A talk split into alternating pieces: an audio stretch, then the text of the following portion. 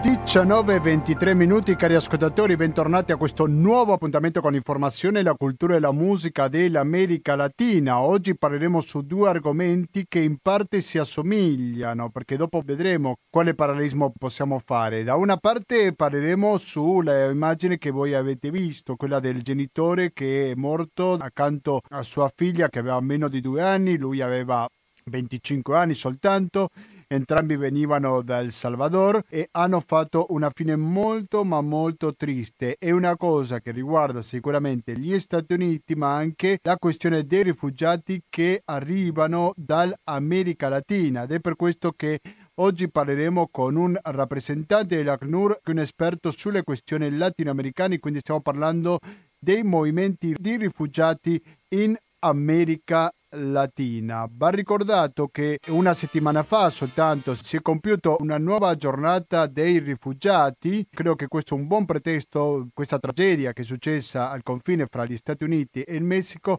per parlare sulla questione dei rifugiati in America Latina.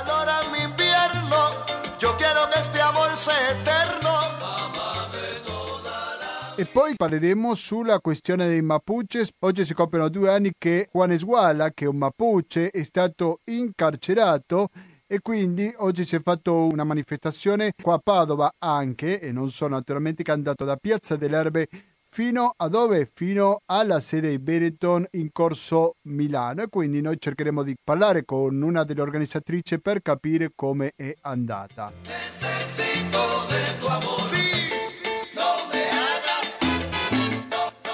E adesso sono le 19 e 26 minuti. Si sta svolgendo in questo momento in piazza Antenore una manifestazione di solidarietà alla nave Sea-Watch e quindi la domanda un po' si può fare un parallelismo fra quello che succede con i migranti che cercano di arrivare in Europa rispetto ai migranti che cercano di arrivare negli Stati Uniti?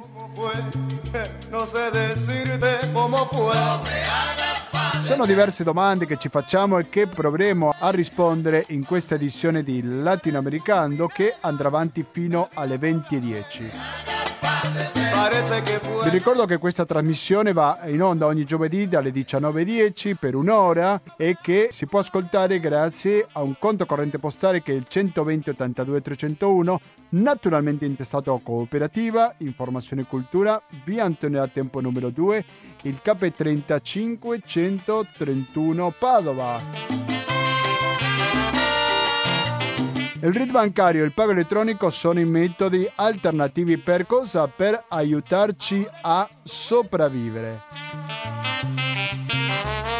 E vi ricordo che da un po' di tempo che si è aggiunto il metodo di contribuire con l'associazione Amici di Radio Cooperativa attraverso il 5 per 1000. Stiamo ascoltando Carla Lara, che è una cantante che ha avuto come ospite in questa trasmissione. Lei arriva dall'Honduras e fa delle canzoni veramente bellissime. Sappiamo che Carla Lara è una delle cantanti più famose nello stato centroamericano.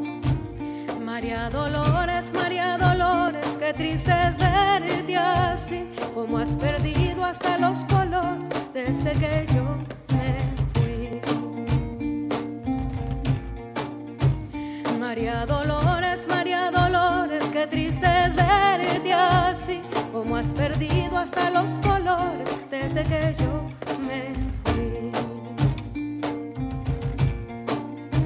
19 e 32 minuti sono in questo preciso istante, siete sempre all'ascolto di Radio Cooperativa FM 92.7 per il Veneto in genere e il www.radiocooperativa.org. E una delle notizie di questi ultimi giorni per quanto riguarda l'America Latina e forse anche gli Stati Uniti è questa dell'uomo salvadoregno, l'hanno fotografato privo di vita accanto alla sua figlioletta in meno di due anni, però noi vorremmo un po' capire in quale contesto arriva questa situazione dei rifugiati, gente che cerca di di arrivare fino agli Stati Uniti.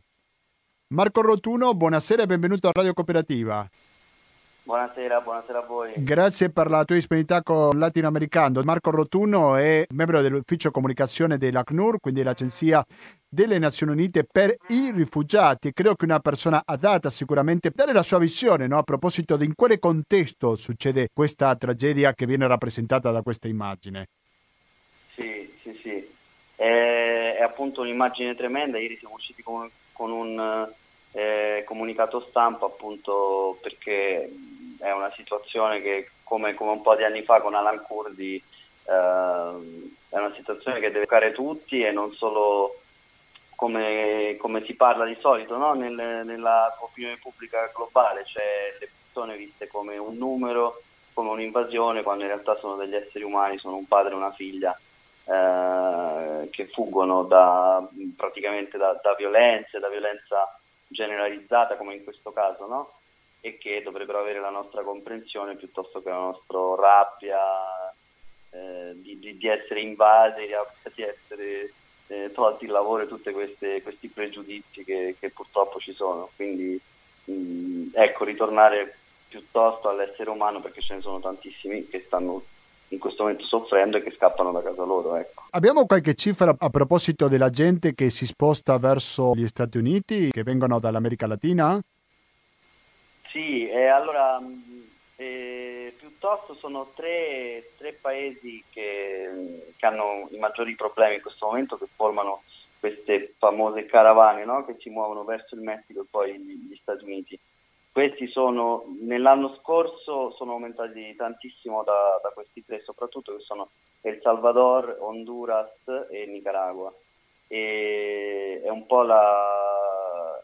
ecco, sono più o meno tutti provenienti da, da, questi, da questi tre paesi che hanno una situazione appunto di violenza generalizzata, crimine generalizzato, gang urbane, e appunto cartelli della droga, lo, gli stati non hanno una capacità di, di dare protezione, quindi moltissime persone sono, sono fuggite, ci sono mh, un, più o meno 280.000 di, di nuovi richiedenti asilo dalle cifre dell'anno scorso.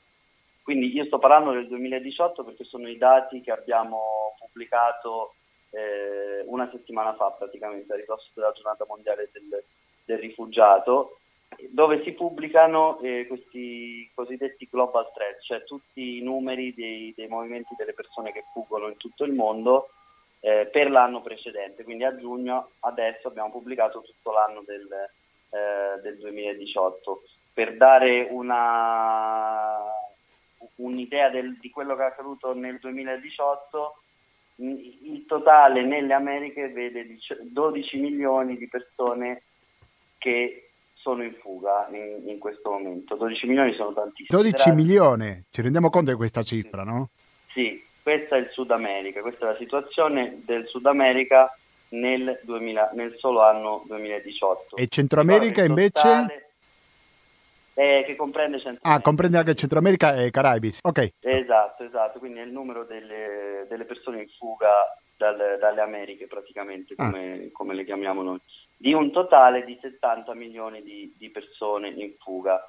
Questo numero di 12 milioni praticamente, eh, però, allora, nel, nel totale dei 70 milioni di persone in fuga, 42 nel mondo rimangono nel proprio paese, sono i cosiddetti sfollati interni. Eh. E l'America, è, le Americhe sono appunto anche, ehm, questo numero è praticamente lo stesso perché su 12 milioni e 8 di persone in fuga, 8 milioni sono sfollati interni, quindi eh, praticamente due terzi. Ecco. Eh, quindi questi numeri che sono grandi cioè c'è una grande crisi, no? Perché 12 milioni non sono fuggiti da casa loro, 8, quindi due terzi, sono rimasti però nel proprio paese. Sì, sì, sì. E poi c'è la situazione eh, del Venezuela, quindi... Perché è di particolare gravità, stiamo parlando di 3 milioni di persone. Sì, sì, sì, praticamente dal 2015 ad oggi sono... Ah, 4 anni. Sta toccando quasi la, la soglia dei, dei 4, a fine 2018 erano 3 e adesso sono, eh, sono oltre i 3 milioni. Quindi di tutti questi 12 milioni il grosso di persone che escono dal proprio paese sono appunto eh, ecco, i, i, venezuelani.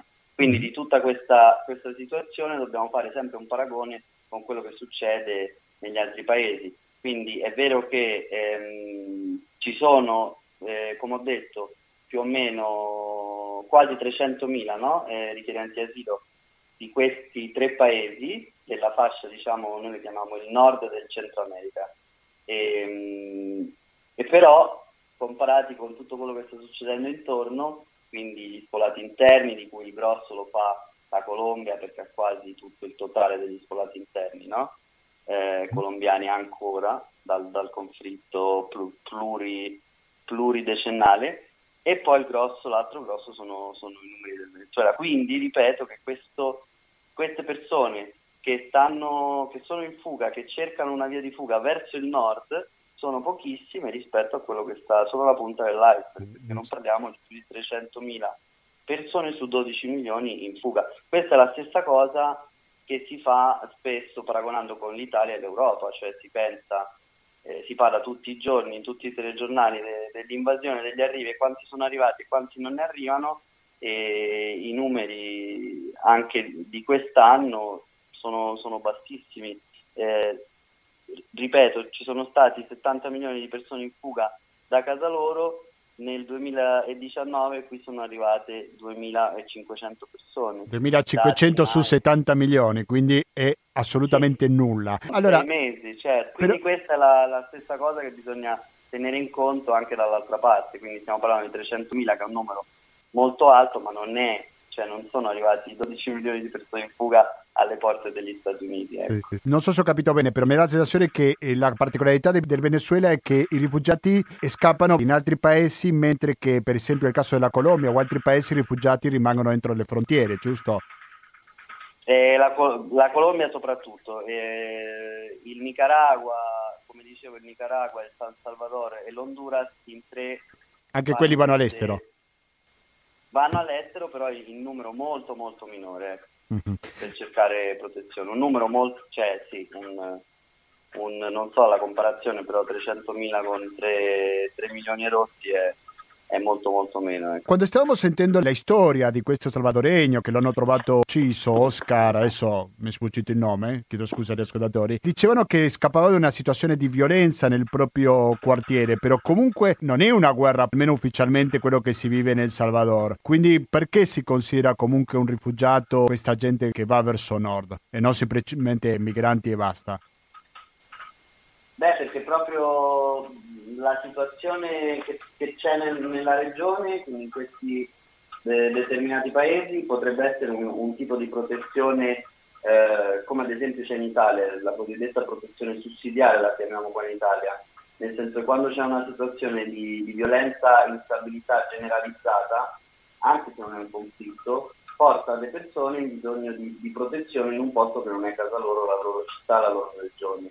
Quindi, anzi, a livello latinoamericano c'è anche questa, oltre la Convenzione di Ginevra, che è quella sui rifugiati, sono ancora più diciamo, avanzati con la, con la dichiarazione di Cartagena, quindi quando ci sono eh, ragioni per cui eh, nello stato in cui vivi non è garantita la tua vita, eh, in qualche modo, eh, che può essere, per esempio, come visto nel caso del Venezuela, eh, garantita nel, nel senso di mh, lo Stato provvede alle infrastrutture basiche, quindi sanità, eh, servizi basici di, di alimentazione e di approvvigionamento d'acqua, no? praticamente le infrastrutture che stanno mancando in Venezuela. Così come una situazione di generalizzata di, violenza, instabilità, crimine che è quasi parastatale, diciamo, potrebbe portare anche ad una, ad una protezione che non è quella classica del termine, ma è proprio perché eh, perché dipende da, da, una situazione di generalizzata instabilità. Ecco. Quindi sono vite in pericolo pur non essendoci la guerra?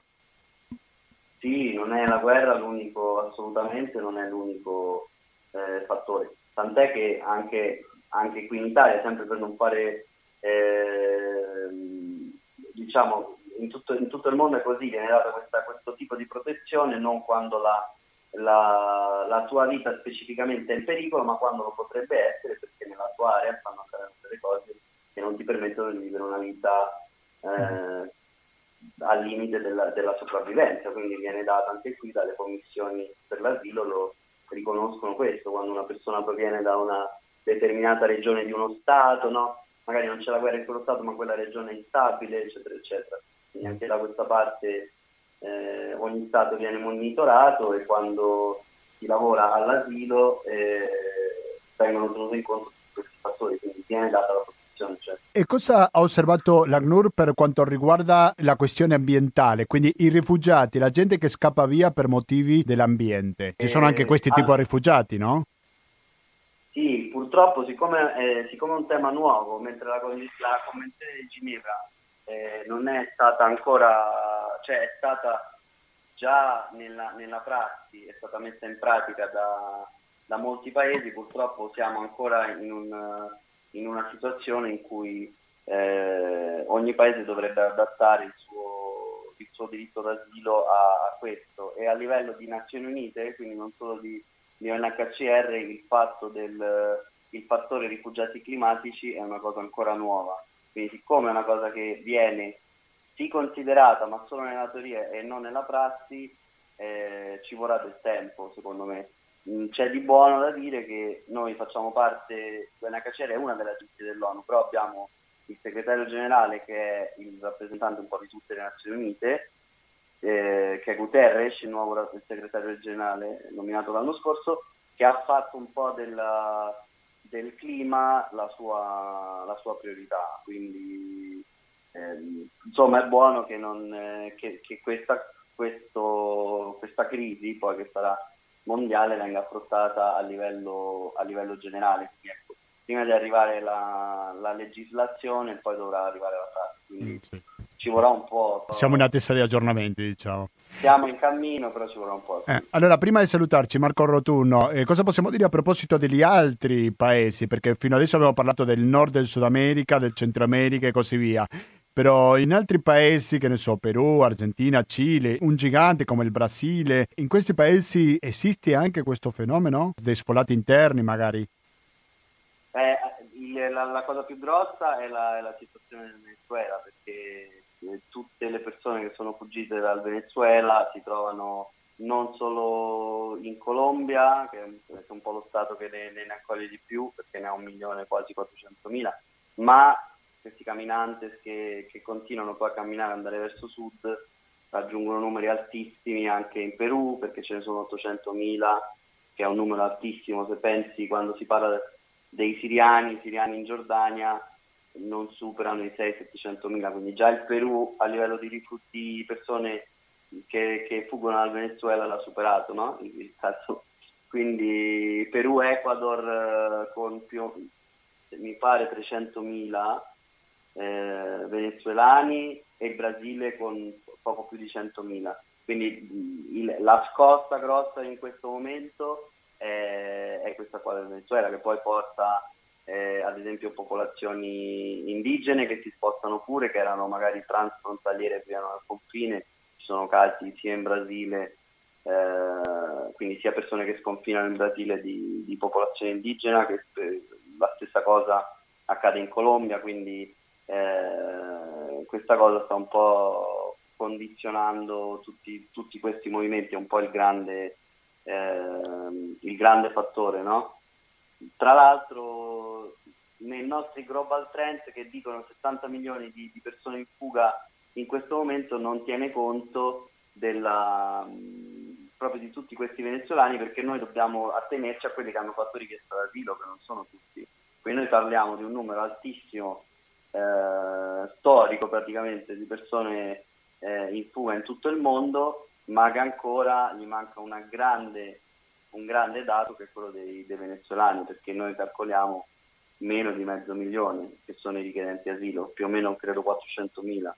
Quindi poi immaginate se fai 3 milioni fino a fine 2018 e poi in questi sei mesi che sono stati quasi un altro milione. È un caso, come dicevo prima, che fa testimonianza di una dura situazione che stanno passando i venezuelani. Io ringrazio moltissimo veramente Marco Rotuno dell'Agenzia delle Nazioni Unite per i rifugiati per la sua chiarezza, per aver parlato sulla situazione dei rifugiati in America Latina. Grazie e buon lavoro Marco. Grazie, grazie a voi. Adesso sentiamo un altro brano della honduregna Carla Lara, se qualcuno la deve cercare su Google la trova con la K, Carla, che si chiama Si hay que amar e quando torniamo continueremo con la diretta del latinoamericano ma parleremo anche della situazione dei Mapuches a proposito di una manifestazione che si è svolta oggi qua a Padova, a pochi chilometri da dove stiamo trasmettendo. A fra poco.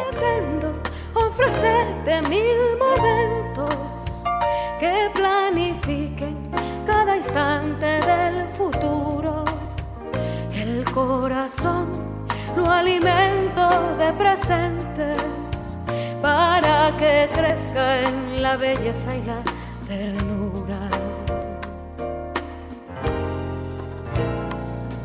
Siamo sempre in diretta 19.56 minuti mentre stiamo aspettando di collegarci, forse c'è un problema tecnico o non sappiamo perché non ci risponde la nostra intervistata. Leggo una notizia che viene dal post che afferma la foto di un padre e una figlia annegati cercando di raggiungere gli Stati Uniti. È stata scattata lunedì su una riva del Rio Grande tra Texas e Messico e sta facendo il giro del mondo. Sta crollando moltissimo su social network e i giornali di tutto il mondo una fotografia che mostra un uomo salvadoregno annegato con la figlia di quasi due anni nel fiume Rio Grande a Matamoros, mentre cercava di attraversare il confine e arrivare in Texas negli Stati Uniti dal Messico. L'uomo e la bambina sono mostrati di spalle, entrambi la schiena scoperta e il viso affondato nell'acqua vicino alla riba. La bambina è infilata dentro la maglietta del padre e ha un braccio attorno al suo collo. La foto è impressionante. L'immagine scattata dalla fotografa Julia Leduc del giornale messicano La Jornada è cruda e straziante ed è una delle testimonianze più vivide della sofferenza e dei rischi che affrontano le migliaia di persone che dal Centro America cercano di arrivare negli Stati Uniti, spesso per fare domanda di asilo, scappando da violenze, povertà persecuzione. L'amministrazione di Donald Trump, eletto anche grazie alla promessa di costruire un muro al confine per separare i due paesi, ha peggiorato la situazione dei migranti aumentando i controlli nei punti di passaggio le lunghe attese nelle pericolose città messicane convincono molte a tentare di entrare illegalmente attraversando zone desertiche o guardando i fiumi. Ecco, questa la dice lunga che fare politiche che vietino i migrati cambiava poco perché se una persona ha bisogno di scappare del proprio paese, che siano leggi dure, durissime, biande, morbide, porte aperte, porte chiuse, quello che vogliamo, in ogni caso questa persona cercherà di arrivare con ogni mezzo al paese al di là delle leggi che ci sono nel paese ospite. Dunque adesso sono i 19.56 minuti e vediamo cosa riusciamo a trovare.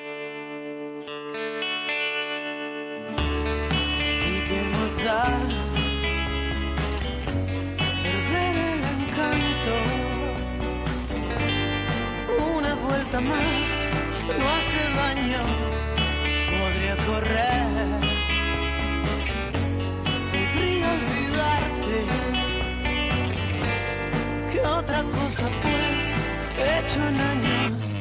Oggi non siamo molto fortunati, almeno che la nostra intervistata ci chiami lei. Possiamo continuare con l'articolo che stavo leggendo prima del post che parla di Oscar Alberto Martinez Ramirez. Fare una piccola parentesi rispetto all'articolo. Il dato positivo, se possiamo chiamarlo così, è il fatto che noi abbiamo un nome abbiamo una storia, sappiamo che questo giovane uomo era cuoco a El Salvador, che sua moglie lavorava come cassiera in un supermercato. Credo che è importante no? sapere chi era, perché molte volte quelli che muoiono durante questa avventura per provare ad arrivare a un altro paese, questo cambia poco, Messico e Mediterraneo, in ogni caso non li conosciamo, non sappiamo nulla a proposito di loro. Il caso dell'uomo, dice l'articolo del post, della foto della sua famiglia, si chiamava Oscar Alberto Martinez Ramirez e sua figlia si chiamava Angela Valeri. Proviamo adesso a comunicarci con la ospite di cui vi parlavo prima. Subito dico che è in diretta. Laura, buonasera e benvenuta a Latinoamericano. Eh, ciao, ciao a tutti. Ciao, Laura, tu adesso ti trovi in Piazza Antenore, giusto? Sì, adesso siamo venuti a dare sostegno anche al presidio che c'è per i migranti e le nave che è bloccata appunto con tutti i migranti a bordo. Ovviamente per noi è la stessa lotta insomma, delle, degli oppressi e oggi è il 27 di giugno per cui ricorre l'anniversario dell'incarcerazione di Facundo Ual. Presentiamo un po' perché voi vi siete trovati alle 5 e mezza, 6 in Piazza delle Erbe siete andati fino a Corso Milano dove si trova la Benetton per i due anni di incarcerazione da parte di Facundo. Raccontaci un po' questa storia, di cosa stiamo parlando quando parliamo di Facundo. Eh, sì, eh, Facundo Wala è un eh, mapuche della parte argentina eh, che è stato accusato di detenzione illegale di armi e di eh, incendio ma le prove non si sono mai trovate, per cui sono stati scarcerati tutti quanti gli imputati, le prove non sono mai state eh, trovate e per cui è stato assolto in Argentina, se non che poi eh, l'Argentina ha deciso poi di estradarlo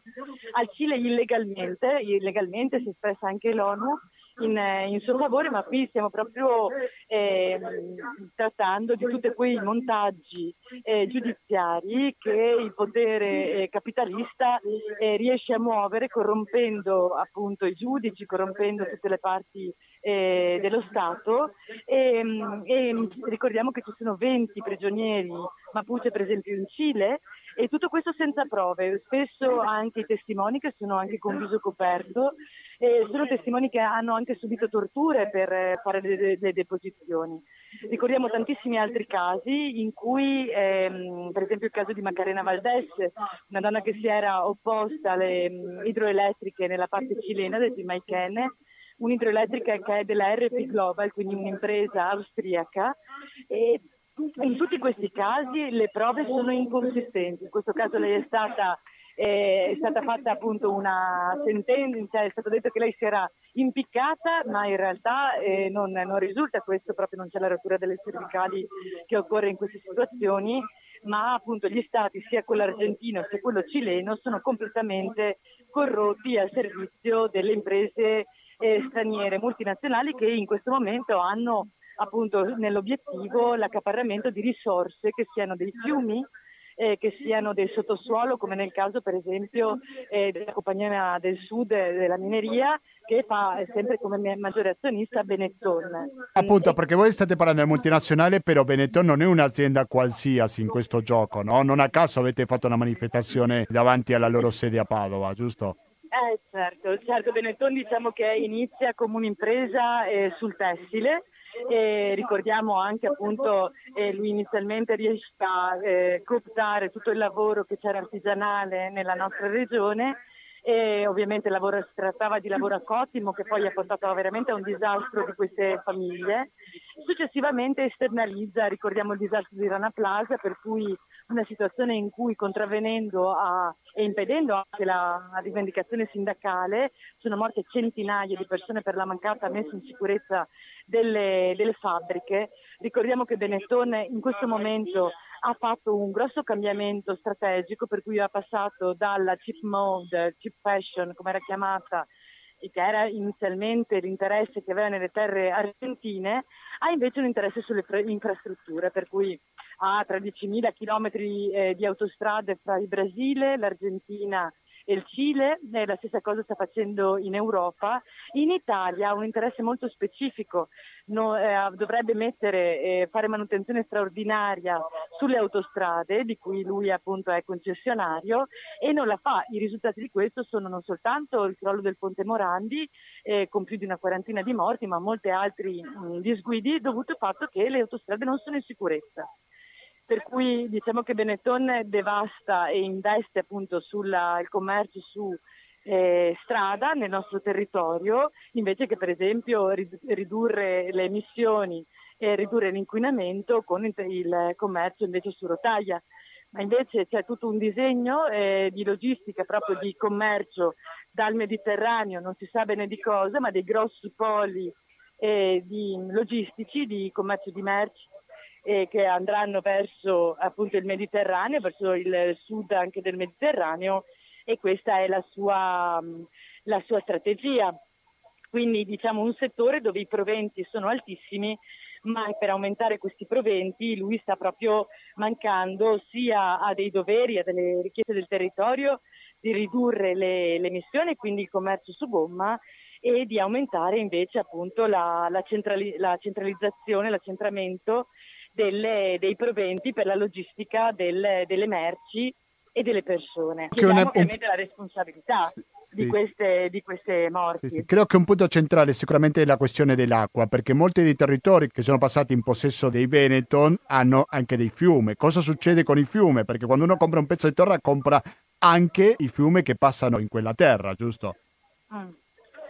Certamente, diciamo che nel neocolonialismo, quello che stanno affrontando i popoli originari in questo momento, i fiumi che una volta non erano considerati un bene molto prezioso, in questo momento stanno diventando invece dei beni di grande interesse, per cui eh, sia tutta la, la, parte cilena, è coinvolta anche l'Enel, ci sono tutte delle idroelettriche che hanno un'importanza fondamentale per la generazione di energia cosiddetta, cosiddetta eh, pulita, ma che in realtà è un capitalismo verde che ha le stesse, sempre le stesse logiche, la logica di accaparramento delle terre e che vengono eh, poi appunto inquinate, molto spesso i progetti idroelettrici sono soggetti poi a dei crolli strutturali, quindi a una devastazione molto grande del territorio e impediscono che le comunità possano coltivare eh, continuare con l'autosustento, possano continuare le coltivazioni e questa è una, diciamo, una conseguenza anche di piani infrastrutturali che vanno dal centro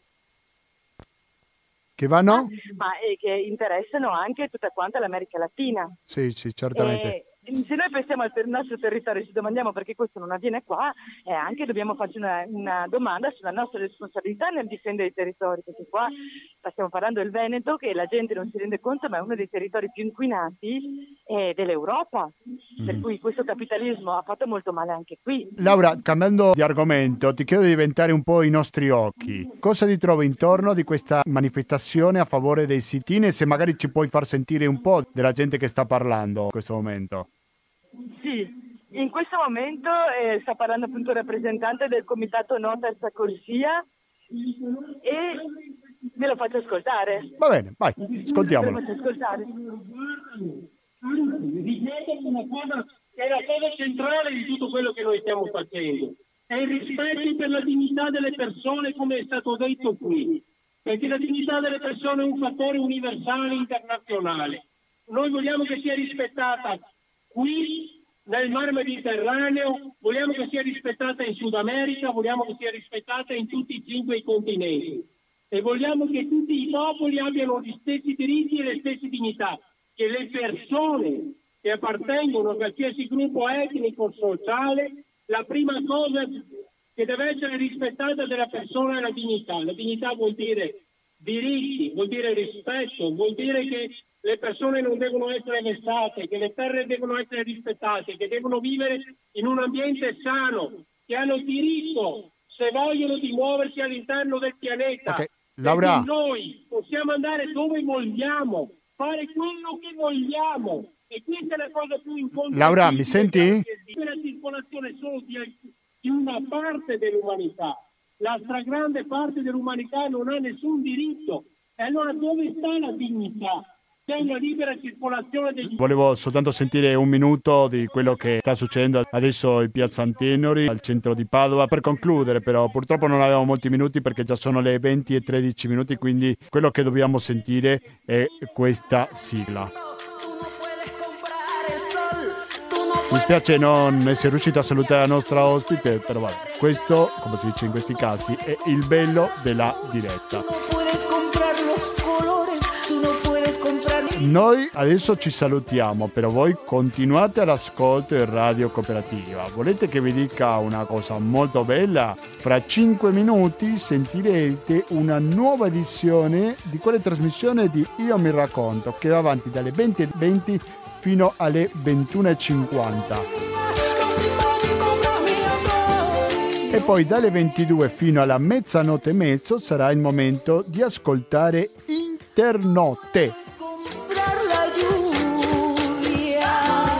Ho detto due trasmissioni, ma non ho detto pubblicità. Mi sono dimenticato? Assolutamente no. 120 82 301 il RID bancario e il pago elettronico sono i metodi per dimenticarci di questa pubblicità è chiaro che se voi non contribuite non ce la facciamo andare avanti mica viviamo dell'aria giusto? Allora, comunque sapete che avete il 5 per 1000 per contribuire con Radio Cooperativa a favore specificamente dell'associazione Amici di questa radio Perdono, pero nunca olvido. Oye. latinoamericando-gmail.com ancora latinoamericando-gmail.com è la mail per comunicarsi con questa trasmissione. Che magari volete fare qualche critica, elogio, qualsiasi cosa sempre la potete fare attraverso la nostra mail. Ci siamo anche su Facebook mettete mi piace alla pagina Facebook di Latinoamericano Quindi basta, da Gustavo Claro non mi resta più che salutarvi e noi ci riascoltiamo lunedì prossimo dalle ore 8.30 con la rassegna stampa. Grazie e alla prossima!